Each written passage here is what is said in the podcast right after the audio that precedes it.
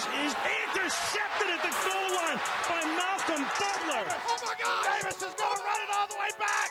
Auburn's going to win the football game. Tatum drives down and throws it down. Wow! The throw rainbows it down the right side for Kyle Pitts. He's got it. He's there. Touchdown. Oh, my. Oh, my indeed, everyone. Welcome back to the Sports Bits Podcast with Moco. Here to talk about all things Florida Gators football and Boston Celtics. You can follow me on Twitter at the Sports Bits Pod to get updates on when I upload. I will also be tweeting live tweets, live takes and reactions of the games being played that day. Please leave a 5-star review if you're on Apple Podcasts, and if you're on YouTube, please like, share, and subscribe. That would be amazing. Today's episode is mainly going to be unscripted just because it's going to be my year in review of the Florida Gators football season. It's been a crazy season, and I have a lot of things to say about it. Mainly unscripted because I don't really have any points. I do have some later talking points about the recent transfers and the transfer portal, and also about the new hire at the secondary's coach position.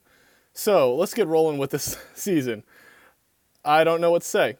I mean, it was a great season. We preseason we were looking at, this is going to be our year. We're going to make the football college playoffs, even to make it to the championship.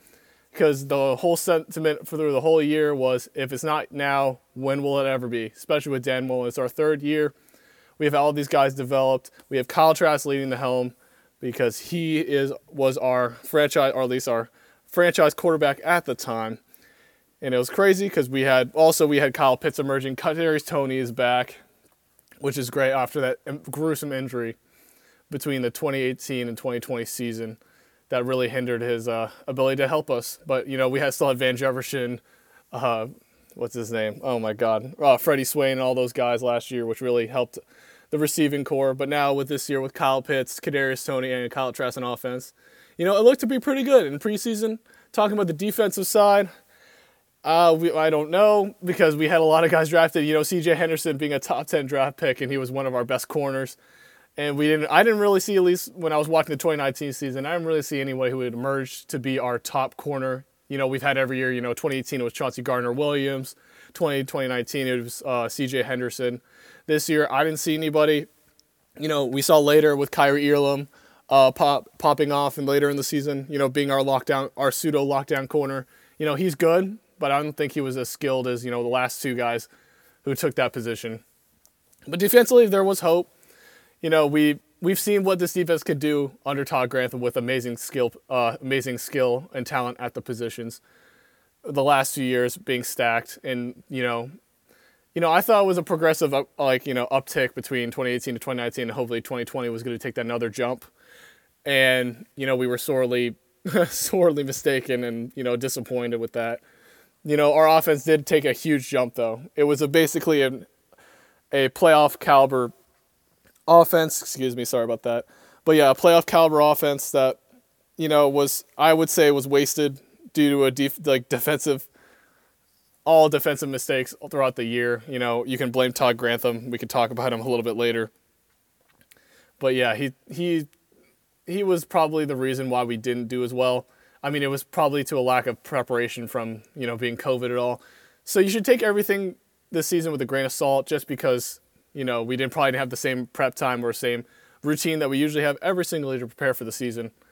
But, we take that into account. We run into the season. First few games looking pretty good.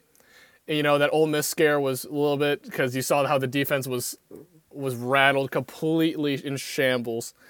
I mean, and then you realize Ole Miss later in the season was a high-powered, insane offense that could keep up to toe-to-toe with Alabama. Then you're like, okay, Ole Miss isn't too bad. And then we go work our way up to the Georgia game, progressively looking like, oh yeah, we could compete against Georgia. This is our year. Then we see the Texas A&M game. We have a close game. We were all watching the TV screens thinking like, we could win this. It's a top 10 team. Texas A&M is a really good team. So it's not, it's okay if we, if it's okay, it's a close game, even if it's a win. But that last field goal didn't really kill us. But yeah, that was the first hiccup of the season. We were hoping to win that game, give us a good resume booster, considering LSU was not going to be as good, and they're usually our cross-division rivals that are usually pretty good and give us either a resume booster or can destroy our season in the first 4 or 5 games. But it was not LSU this year. It was Texas A&M. Yeah, and then we went to the Georgia game coming with all the hype and realizing that Georgia did not have a quarterback. They had Stetson Bennett and D'Wan Mathis. You know, they were fighting to see who was going to be the starting guy. And, you know, there was also the JT Daniels talk that was going in circles there because, it didn't look like they were starting. There was medical issues.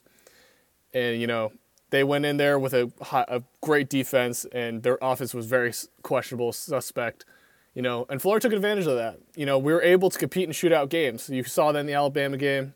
You saw that even with Texas A&M before we lost, you know, the field goal. But we were able to keep up with any high-powered offense. So you look at Georgia, Alabama, and Texas A&M. We have a great offense that can carry our team, even if our defense is a little lacking that day. But you saw in the Georgia game, we stepped it up. We stepped it up. We had all this hope that we finally got over them. We beat Georgia. Then you go after, you know, Vanderbilt, Kentucky, you know, it's okay. You know, we got the wins. You know, they looked at blowouts and our defense was improving. Then we came to Tennessee, then Alabama, and our LSU, correction. It was Tennessee, then LSU, and our defense just completely went back to our week one defense, which is just ill-prepared, not lining up, not getting set. It just looked horrible. And that just did not give us hope for Alabama. You know, even though we kept it close, and I was happy for our team to keep it close against Alabama, shows that our offense, you know, if we have the right pieces, we can compete against Alabama. It just shows that. And, you know, we ended off with the Cotton Bowl.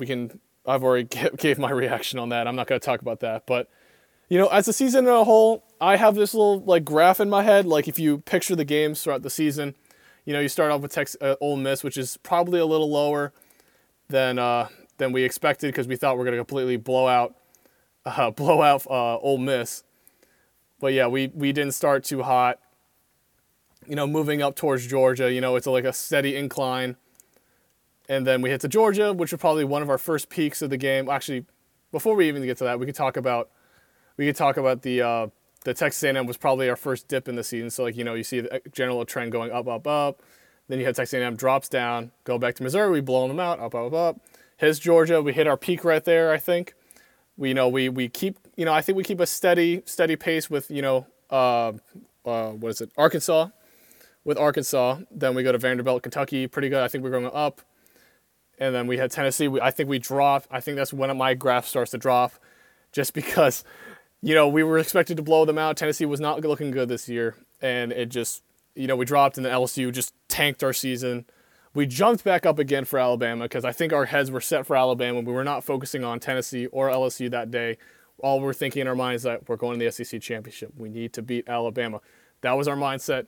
We lost. Those two games were just a good slap in the face for Florida that we need to stay, you know, one game at a time type of deal. We cannot be looking ahead. We need to be staying on track and not be looking ahead at games. So that's probably a lesson learned for the future. Take every game as it if it's Alabama next week, and keep playing it like that. In Alabama, we kept it close. I think that was our second peak, and we hit rock bottom when we had no talent and we had to play Oklahoma. I think that was our second low of the season. Next to Texas A&M. So yeah, it was up and down. You know, it looks like a stock market graph, just up and down. Two peaks where Alabama and Georgia were, even if Alabama was a loss. So I think they had two peaks there. And then we just dipped after LSU, Oklahoma, Texas A&M. Yeah, it was a lot. It was a crazy season. All our hopes, you know, we had hopes and dreams, and then they went crashing down after LSU and Alabama. But yeah, I was happy for it. You know, it shows progress, and hopefully, you know, next year is the fourth year in Dan Mullen's tenure here. So that means it's mostly going to be his guys that he recruited, compared to the last 3 years, which was probably most of leftovers, McElwain and Muschamp era level guys. So you're going to see how Mullen works the Florida team with his guys over, you know, working with the leftovers from the last two head coaches, which, you know, is fine. We'll see how he does. You know, he showed his greatness at Mississippi State, even though it wasn't as great as we thought. You know, hopefully, since he's at Florida, he actually has better resources and he's actually able to utilize all his talent around him and his coaching and as a staff around him to, you know, become better than he was at Mississippi State, because Mississippi, it's hard to compete in the SEC West. It's understandable. You have to play Alabama, Auburn, LSU, and Texas A&M. So, you know, the East is a little bit easier because you only really have to face Georgia and, you know, maybe a Kentucky team or a Tennessee team that would maybe go up every certain year, like every so often. But yeah, like you only have one team to worry about in the East with Dan Mullen in the ICC East. In the West, he had more teams to worry about. So hopefully with next year, you know, we have Emory Jones and all those guys, Anthony Richardson. We'll figure out who's going to be the quarterback in spring, because I think this spring is going to be a little more normal than it was, you know, in the beginning of 2020 when we had no clue how to work the system, how to work with COVID. And hopefully we can get a spring game in, we can get spring practice and full evals and everything done, so we're able to go into 2021 fresh and ready to go and have that same mindset that we need to play every game like Alabama and stay committed to whatever team is there, not looking into three games in the future. Like we see Georgia, you know, in our first game, we should not be looking at, oh, we should be worrying about Georgia 6 weeks later. No, we should be worrying about whoever we play first. I really haven't looked at the 2021 schedule yet, but I hope, you know, I know we play Alabama next year, I think, and that's going to be one of our biggest games next year. And hopefully we can do something with that. Let's see. I'm going to quickly pull that up right now. Yeah, we play Alabama, time of days to be determined. But yeah, we have mostly the same schedule: Alabama, LSU, Georgia. Oh, we play UCF. Interesting. And yeah, of course, we get our rival game back, Florida State, which has not been very good. You know, usually that was a pretty good booster at the end of the season, but now Florida State's kind of fallen off a little bit. You know, the whole Willie Taggart situation didn't really help. Yeah, it didn't help. But yeah, you know, Florida's been dominating. Now we really have to worry about Miami as the main rival in Florida. We have to worry about, you know, with I think Derek King's going to be back for them, so that's going to be another deal. But yeah, this season's, as I keep reiterating, this season was good, and just a few mental things that need to get fixed. And we learned that Todd Grantham's going to be back next year, and we made a coaching change in second year, which I'll talk about later. But yeah, Grantham is here to stay, and you know, love it or hate it, I'm going to stay on the leaning towards the hate it side, 60-40 hate it, because, you know, it works if he has talent. His scheme works if he has talent. If he does not have talent like it showed this year, it really goes down the shambles, because he can't, you know, he doesn't have that individual talent in the secondary or in the front seven that can make impact plays in his scheme. He's not really the type of guy, like he's not the Dan Mullen of defense, because Dan Mullen can work with any offense and, you know, scheme to the best of his ability, who he has and what needs to be schemed against the other team's defense. And if we had a Dan Mullen on the defensive side, like the way he game plans for games, I think we would have done really well this year, because we would have taken advantage of whatever we had. Even though we were short-manned talent-wise, I think we would have done better than what we did this season. Yeah, because Dan Mullen definitely did revolutionize Florida offense, make it more spread, or he just makes a scheme based on what the quarterback needs. So you'll see next year, as most people on the whole college football world is predicting, that Dan Mullen's gonna make an offense tailored around Emory Jones, so makes, you know, more design QB runs, more play action, just because you have Emory Jones as a weapon that is able to run and pass. Hopefully his passing gets a little bit better, because he's been pretty good, but not the best, not Kyle Trask level. You know, we've been spoiled with the Kyle Trask level passing offense, more spread, you know, less running, less run offense. So we'll see how that goes. And also we have, you know, Demarcus Bowman transferring from Clemson, which I'm going to end the season review with, you know, it was a good season. It was fun. It was exciting. I think every Florida fan, you know, loved it regardless of how bad Grantham was. You know, that, let's put the Grantham thing aside. I think overall the season was great, and I enjoyed watching it as a Florida fan. And I hope we'll have the same energy for next year, and hopefully Dan Mullen can get a lot of things fixed that he had troubles with this year for next year. And we're going to transition into the transfers. Just, you know, I was talking about Demarcus Bowman. So, you know, this is our another five-star running back transferring to Florida, because last year we had Lorenzo Lingard, and now we have Demarcus Bowman. And, yeah, we're stacking up on running backs. I really don't know. The Demarcus Bowman thing was nice and all, but I don't know if we really needed to stack up on wide receivers, because I think Naquan Wright's going to be back this year, and Lingard will hopefully make another step, because I think Pierce is going to the draft. Yeah, and I don't know about Malik Davis. I haven't heard any news from him. But, yeah, I mean, I think running back will be fine. Hopefully we can, with a full spring, it'll help work out the kinks of, you know, not, you know, instead of running 3 yards, we're able to run 10 yards like Alabama and, you know, have a consistent running game that can help open up the pass for Emory Jones because he's going to need all the help he can get for a quarterback who's not as, you know, talented as Kyle Trask, but still, you know, a serviceable passer. And another transfer that came in was Antonio Shelton from Penn State. He transferred from Penn State as a defensive tackle, and hopefully will restock the front four since Kyrie Campbell's going to be gone. And, yeah, I mean, David Reese is going to be back, and I think Brenton Cox is going to be back. Ventrell Miller will be back, so hopefully that front seven will be okay for next year. Yeah, I think the transfers did okay. I mean, hopefully, I mean, some guys are transferring out like James Houston. You know, he was a serviceable linebacker, I'm going to say that, just because, you know, he was probably overshadowed from Ventrell Miller, having Ventrell Miller, Amari Burney, and all those guys at linebacker. But, yeah, I think he'll be wherever he goes, he'll be a great starter, you know, wherever. I'm assuming he's probably going to go down a little bit just because he wasn't that flashy, you know, Alabama linebacker type deal. So he'll probably go to somewhere not, you know, not SEC level, probably go to like the Big 12 or Pac-12 or something of that caliber, or even, you know, the AAC, because the AAC is coming up. So he'll go there, probably make a couple of impact tackles and sacks and plays, you know, wherever he goes. So I think he'll be okay. You know, looking out for the good for him. You know, he did great things for Florida, you know, for what he could, being, you know, overshadowed by two other good linebackers. But yeah, so let's get on to the secondary hire coach for Florida, Wellesley McGriff. He was the former defensive backs coach and co-defensive coordinator for Auburn. And when he was at Auburn, he was third in the passing defense in the SEC and 5 in total defense, right in front of Florida in 2020, which shows he can work a secondary, which means he can hopefully fix some of the kinks that, you know, oh my God, I forgot the two names of the guys who got fired, but yeah, hopefully fix some of the things they, you know, weren't able to fix this season with, you know, a shortened season and also a shortened off season and also with a shortened lack of talent in the secondary. You know, he's also had NFL experience with the Saints from 2013 to 2015, having the second best passing defense in the league.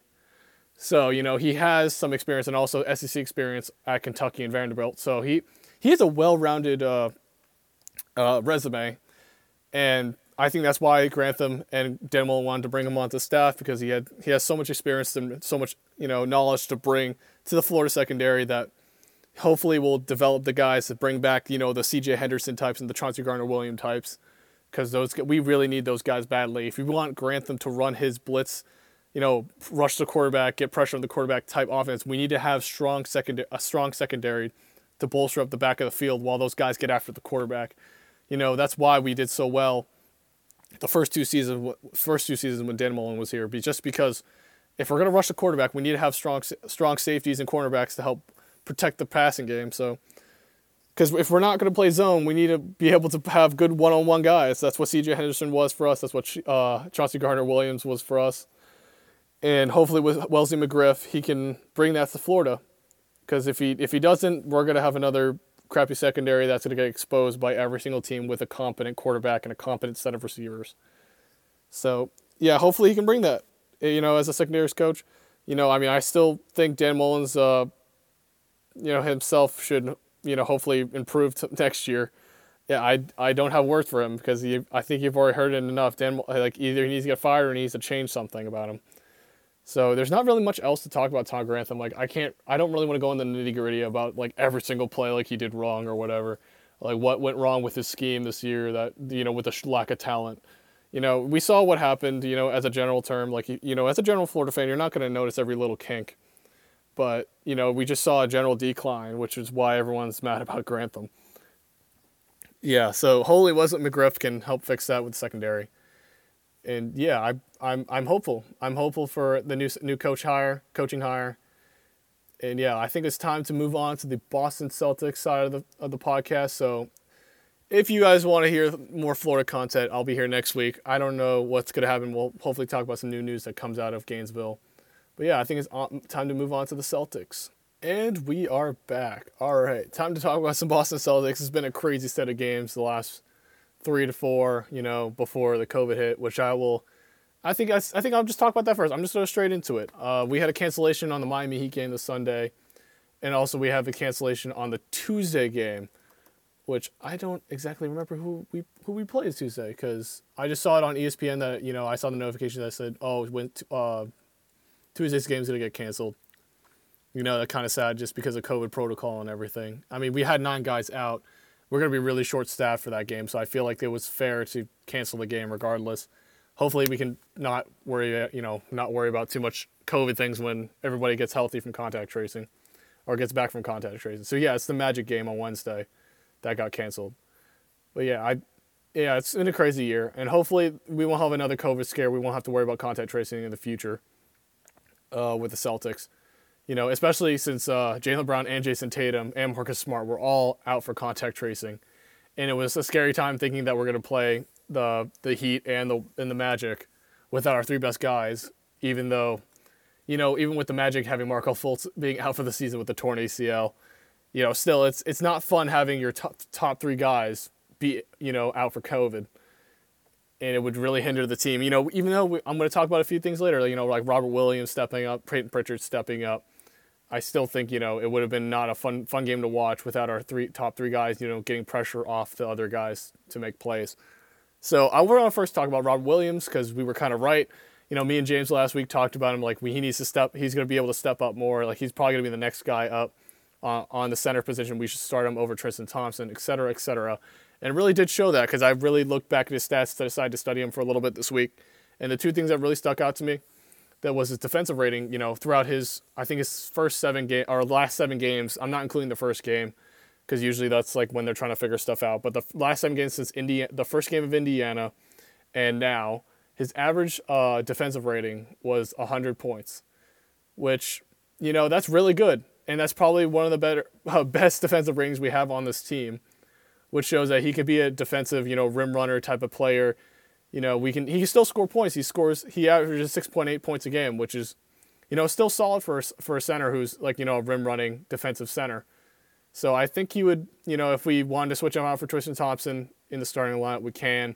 You know, like I don't think we would drop off anywhere if we did start him. You know, even if we started him over Daniel Tyson, we had Thompson at the 4. You know, either way it works. I actually think we should move Tristan to the bench, and we should have, you know, a starting lineup of like Peyton Pritchard, Marcus Smart, Jaylen Brown, Jason Tatum, and Robert Williams, because I think that would be a really good lineup to have starting in the lineup. And then not to mention Jeff Teague is back on the bench, and then if we move Tyson Thompson, that would be a great backcourt, a front court on the bench, and then we still have, you know, Ojeleye, Grant, and Carson Edwards on the bench, as well as at the guard position, at the wing positions. So I think it would be a really good team. You know, some of these guys are stepping up. Same with Peyton Pritchard as well. Some of his stat lines include, you know, an 8.6 point per game average this season, and we also have a 3.1 assist per game this season. You know, really good numbers for a rookie, and also, you know, he's averaging almost a steal a game, or actually I think he's averaging a steal a game, which is really good for him. You know, it shows that, and also if you watch him, he's a really good defensive player as well. So he's a very well-rounded guy. He's able to create his own, or he's able to make, you know, score the points that he needs, play defense, you know, do a little bit of playmaking when he needs to, facilitate, because I think that's what we need as a Celtics team, especially when Kemba gets back. We need someone as a facilitator. Either, you know, Jeff Teague can probably take that role, even though he's more of, you know, a shot creator type of guy. And I think Peyton Pritchard will be the facilitator that we need for the future. So, yeah, I think Pritchard has put up some amazing numbers and amazing stat lines that, you know, for a rookie is really surprising. You know, I wouldn't be surprised if he got all rookie second team. You know, I don't think he's first team. But he's a second-team definitely caliber guy with, you know, his numbers that he's putting up. And, you know, as, again, we were saying last week, he was, you know, doubted in the draft. Like, we were saying, like, why did we draft Pritchard when we had these other guys? But he really stepped up, proved us wrong, and I think he's really a really good addition to the team. Hopefully, you know, he can be that 4th guy that, like, you know, we see, like, oh, we have, you know, when we're talking about the Celtics, like, oh, they have Jason Tatum, they have Jaylen Brown to worry about. Oh, they also have Marcus Smart and Peyton Pritchard on the guard positions, like, you want to see that impact saying, like, oh, we have to worry about this guy every time we play them. That's like, hopefully Pritchard can become that, you know, later in the season and even in the playoffs if he steps up, you know, like Tyler Hero did last year. If he could step up like Tyler Hero, that would be an amazing thing, because that means that guard position will also have Kemba to worry about, and then on the bench you would have Pritchard. You know, there could also be interchangeable. You could have Pritchard at the 2. Whatever way Brad Stevens wants to scheme it, They can do it. I mean, we have a lot of good guys now, and I think it's well-rounded because we also have Grant Williams stepping up as well. I don't really have any stat lines, but, you know, watching him, I think he's a really good player to have on the bench. Same with Ojeleye stepped up. For how many years he's been on the Celtics, I think he's, you know, I think he's making a good jump this year compared to his other years, at least by the eyeball test. Yeah, I sorry about that. I wanted to try to pull up Ojele's stats because I didn't want to look too blanket about Ojeleye. But yeah, I mean, he's been on, I don't know how many years he's been on the team. But yeah, he's been on the team for quite a bit. Yeah, he's been on the team for 4 years. This is his fourth year in the NBA. And if you just, I'm going to quickly pull this up. But yeah, what is it? Points per game. He's stepped it up from, what is it? First season, he had 2.7. This season, he has six points per game, you know. It's a bench type of guy. Like, I don't see him, like, breaking the starting lineup or anything or, like, surpassing some of these guys. Like, I don't even see him surpassing Grant Williams or Robert Williams, the Williams brothers, you know, as I call them on the Celtics team. But, yeah, I think he's, you know, a serviceable bench guy. I don't know if he'll be back once his contract runs out. But, yeah, it's a good guy to have on the bench. Same with Tristan Thompson and Daniel Tyson. If, you know, if my scenario comes to fruition that they put him to the bench or they can run like a Thompson, Rob Williams starting lineup and put Tyson on the bench. You know, I think Tyson has that, like, seniority in the Celtics. That's why they keep him in the starting lineup, even though, you know, I think some of us fans see Robert Williams as a guy we can put in there as a defensive, you know, anchor at the center position compared to Tyson, because Tyson's more of an offensive guy, you know, very scrappy, very rugged guy, and I think he's very serviceable for the bench. And for the starting lineup, he's good because, you know, he doesn't have as much pressure because he doesn't have to score as much just because Tatum and Brown are there and Smart are there for the starting lineup. So, yeah, I think Tice is fine. You know, how it is, it's okay, but I would, a few changes, at least from what I see, you know, put Rob Williams in the starting lineup until Kemba gets back, put Pritchard as the point guard. You know, you can always run big or small, you know, having two centers and Tatum at the three, Brown at the two, Smart at the one, or you can run small with Pritchard, Marcus Smart, Jaylen Brown, Jason Tatum, and then we have whoever we can throw in at center. It would all work. You know, this team has looked pretty good. And also, just talking about the most recent slate of games with Detroit, which was crazy because we had a 10-point win before we blew that and ended up winning by, well, how much did we win by? Crap. I do not have this pulled up. But, yeah, we won by... What the hell? Why can't I find it? But yeah, we didn't. I think we only won by like what eight points. I'm gonna pull that up right now. So it's Toronto Raptors. Yeah, we only won by 8 points. You know, it was okay. You know, looking at the team, it looked like we were like struggling in the third quarter. Came back in the fourth and won it, which was fine. The Miami Heat game was pretty tough. You know, they still got Bam Adebayo, Jimmy Butler, Tyler Hero. You know, it's still a force to be reckoned with. You know, the record may say otherwise. It's being 4-4, but, you know, it should be a winnable game for us. And we won it by 2. Thank God for the clutch layup by Peyton Pritchard, of course. That's why I keep calling out his name, watching him that game against the Heat. Really showed his stars and his colors. Then we had the Washington game. You know, we had Bradley Beal score 60 on us, which was, holy shit. Why did I say that? But, yeah, it wasn't good. It wasn't good. I'm sorry I had to say that, but. Bradley Beal, he scored 41 points. And then Westbrook we held Westbrook to 12. But, yeah, they went off that game. No one stopped them. Davis Bertans had 13 points. We couldn't hold them. We couldn't hold the star players. I think that's our problem for this year.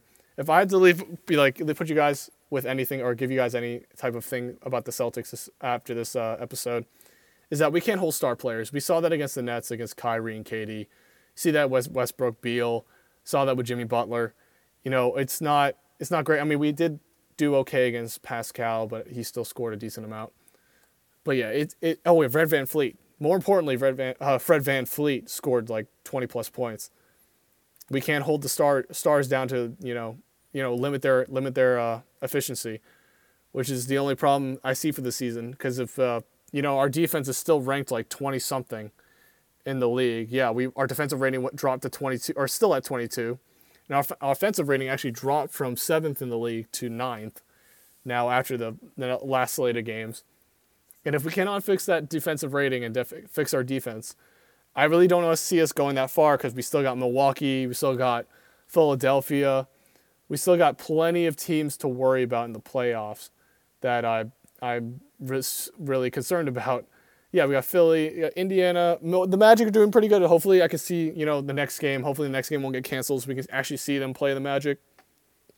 Milwaukee's still there. The Hornets have been really good with LaMelo Ball. Like, if you've seen him, he's the youngest player to score a triple-double, which is crazy. The Cavs, falling off. We thought their 5-0 start were going to be, or 5-1 start's going to be great. No, it wasn't. I didn't see that lasting that long. But yeah, we still got a lot of powerhouses. We are the first place in the Eastern Eastern Conference, but I don't see it lasting long. I see us ending as around a 3 seed, 3-4 seed. I think Milwaukee will overtake. I think once one of these other teams finds their stride, I think they'll take the 2 seed. And we can take the three seed. Honestly, this opening slate. Yeah, I think the Nets actually will take number 2 if Katie and Kyrie get everything fixed. I think they'll be the 2 seed, and then we'll take 3. Yeah, because this start of the season is really weird. We're seeing the Cleveland Cavaliers as the top 8 team, New York Knicks. They're 5-5, Orlando Magic and Indiana Pacers. I'm just looking at the standings right now, and it does not look like what we expected. We expected Milwaukee to be blowing through all these teams, and we thought we would be around here. 7-3 is pretty good for us. Philadelphia I thought was going to be okay. And then, yeah, I have nothing much else to say that, this season's been a pretty weird start. Not to mention that on the other side of the world, on the western side, the Denver Nuggets are 5-5, and they're not even top 8. Yeah, and then you see like a team like Oklahoma City, 5-4, with only Shea Gilgeous-Alexander being their only star player. It's crazy. It's a crazy season. There's a lot of things we didn't expect. But, come around the midseason mark, where the All-Star game would have been, everything will about to equal out, because I think everything will be fixed and figured out by that time, and we can have a little bit of what we expected in the preseason. But, yeah, for right now, it's been a crazy start to the season. And, yeah, I think the Celtics will do great. I think we'll still be a 3rd seed ending the season. I hopefully won't have to change my mind. Hopefully Pritchard, Robert Williams, and Grant Williams will take steps, throughout the season to become better players. Tatum will still be good. Brown will still be good. Some people are saying Jaylen Brown is better than Jason Tatum. Please stop the cap. That was horrible. Whoever's saying that, I had to say it. Please stop the cap. Goddamn. But yeah, no. You'll see later in the season, even in the playoff times, I think Tatum's a better playoff player than Jaylen Brown. So everything will turn back to what we thought was normalcy around the midseason to at least to where the playoffs start. But yeah, that's really all I got, because COVID's got cancellation. The COVID cancellations really suck, because I was hoping to talk about those games, especially the Magic game. Actually, I'll probably talk about the Magic game next week, hopefully, if they don't cancel it. And if we have more COVID cancellations, I probably won't be talking about much but the Celtics. But if we do have games, I will be talking about them. If you follow me on Twitter at SportsBitsPod, you'll get updates and probably see some of my live reactions to the games I do watch, because some games I can't watch due to, cable rights and crap. But, yeah, hopefully I'll be able to watch those games. But, yeah, until next week, boys, I will see y'all. And hopefully next week we'll have more things to talk about. This week I think we had a pretty good amount of things to talk about this week. With Florida side, hopefully more news will come out. And hopefully the Dan Mullen rumors aren't true. And for the Celtics, I pray we keep making steps, making strides to become, stay at the 3 seed or even the 2 seed in the East, and we can keep pushing that playoff run. Till next week, everybody. Peace.